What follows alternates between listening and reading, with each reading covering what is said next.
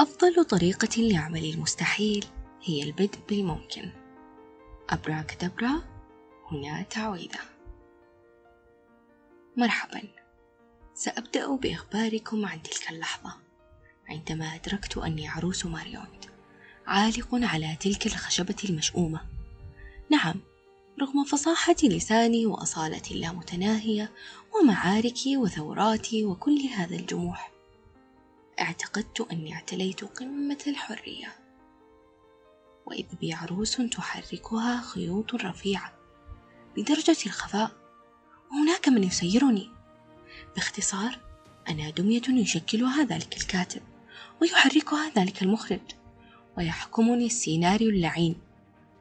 ملابسي محدودة وأسطري معدودة وتحركاتي متوقعة.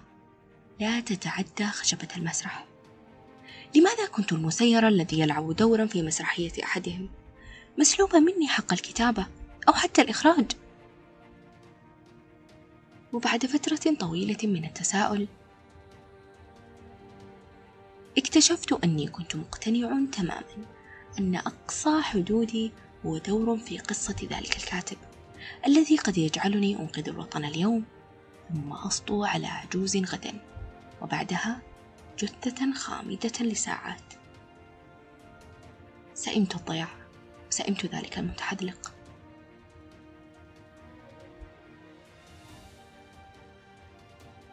هل أنا ذلك المحقق الفذ؟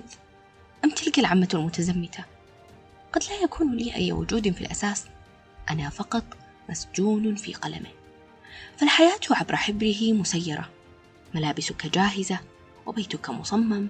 وحتى كلامك مصحح لغويا فيتهكم علي البعض قائلين يا للطمع ماذا تريد أكثر؟ ولكن ماذا لو نفذ حبره؟ لم أعتدي الخروج عن النص ولكن من الآن فصاعدا سأرتجل ولن يوبخني أحد على ذلك.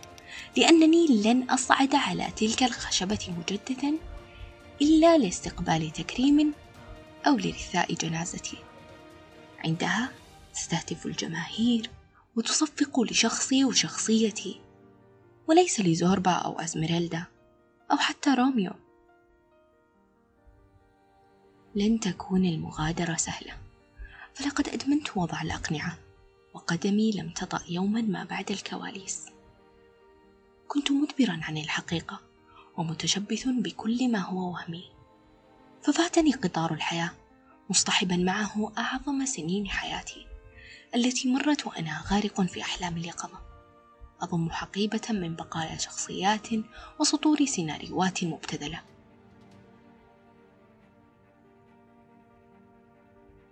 لكن لا بأس سأنقذ اليوم ما تبقى. سأكون اليوم عار عار تماما. سأواجه الفشل والصورة الحقيقية بدون أي تزييف للحقائق. أعرف أن هناك فجوة بين الصورة التي في مخيلتك وبين الصورة الواقعية. ولكن كي أسد الفجوة لا بد أن أقيس مداها. فكلما استمريت في الجري هاربا كلما كبرت هذه الفجوة وتبعثرت قطع الأحجية أكثر وأكثر. سأبدأ بانتشال القطع من عتمة الفراغ وأهم بترتيبها. سأعترف بكل مشاعري سواء كانت بالنسبة لي سيئة أم جيدة. مجبور عليها أو مفروضة علي.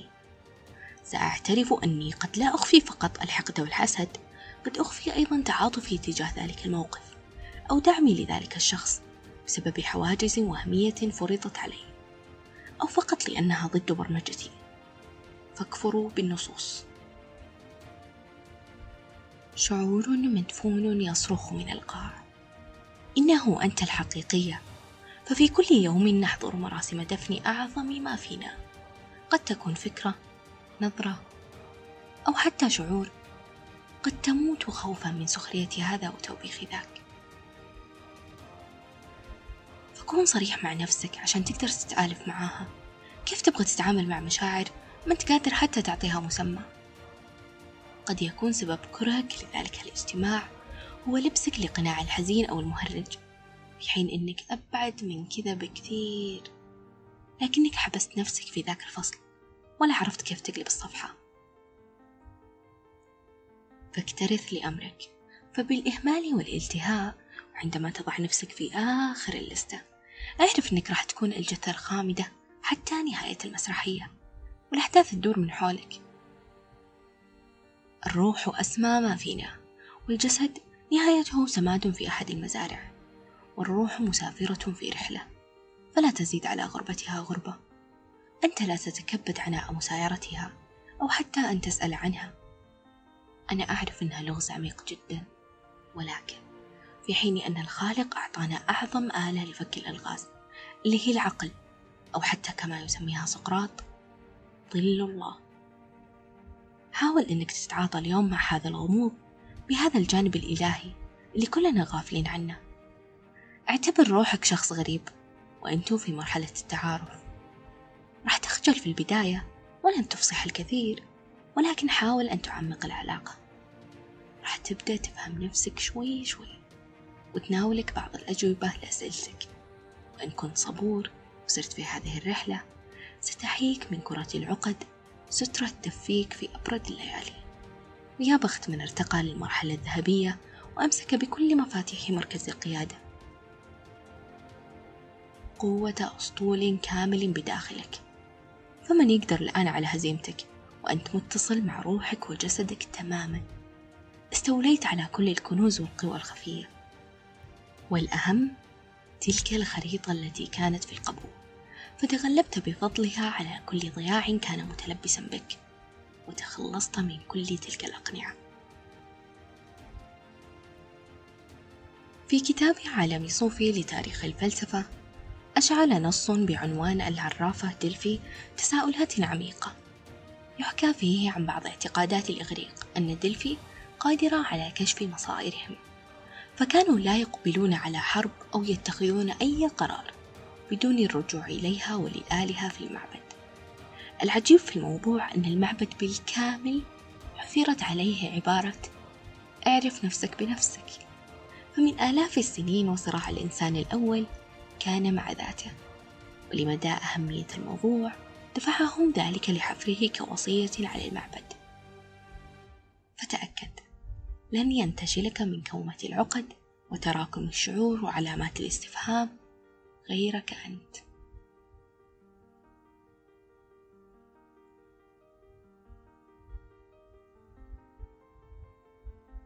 في أثناء رحلتي للبحث عن الهوية اكتشفت أننا في انحدار وكلما تقدم الزمن بنا ضاعت بصائرنا وتلوث حدسنا متناسين التواصل مع أرواحنا والتأمل في ذواتنا فمن حافظوا على بصيرتهم قلة. هل كل ما يحدث حولنا هو مجهود لإطفاء تلك البصائر؟ أم هي حرب أهلية ونحن من نطفئ شعلتنا بأنفسنا؟ أو أنه أيسر لنا أن نكون ضمن سيناريو أحدهم لا تستخفوا بأصلنا الترابي نعم قد نكون ذرات تندثر بنفحة من الهواء ولكن قد نصبح صرحا أساسه أصلب من الحجر. فهذه رسالة الأرض يا أبناء الأرض.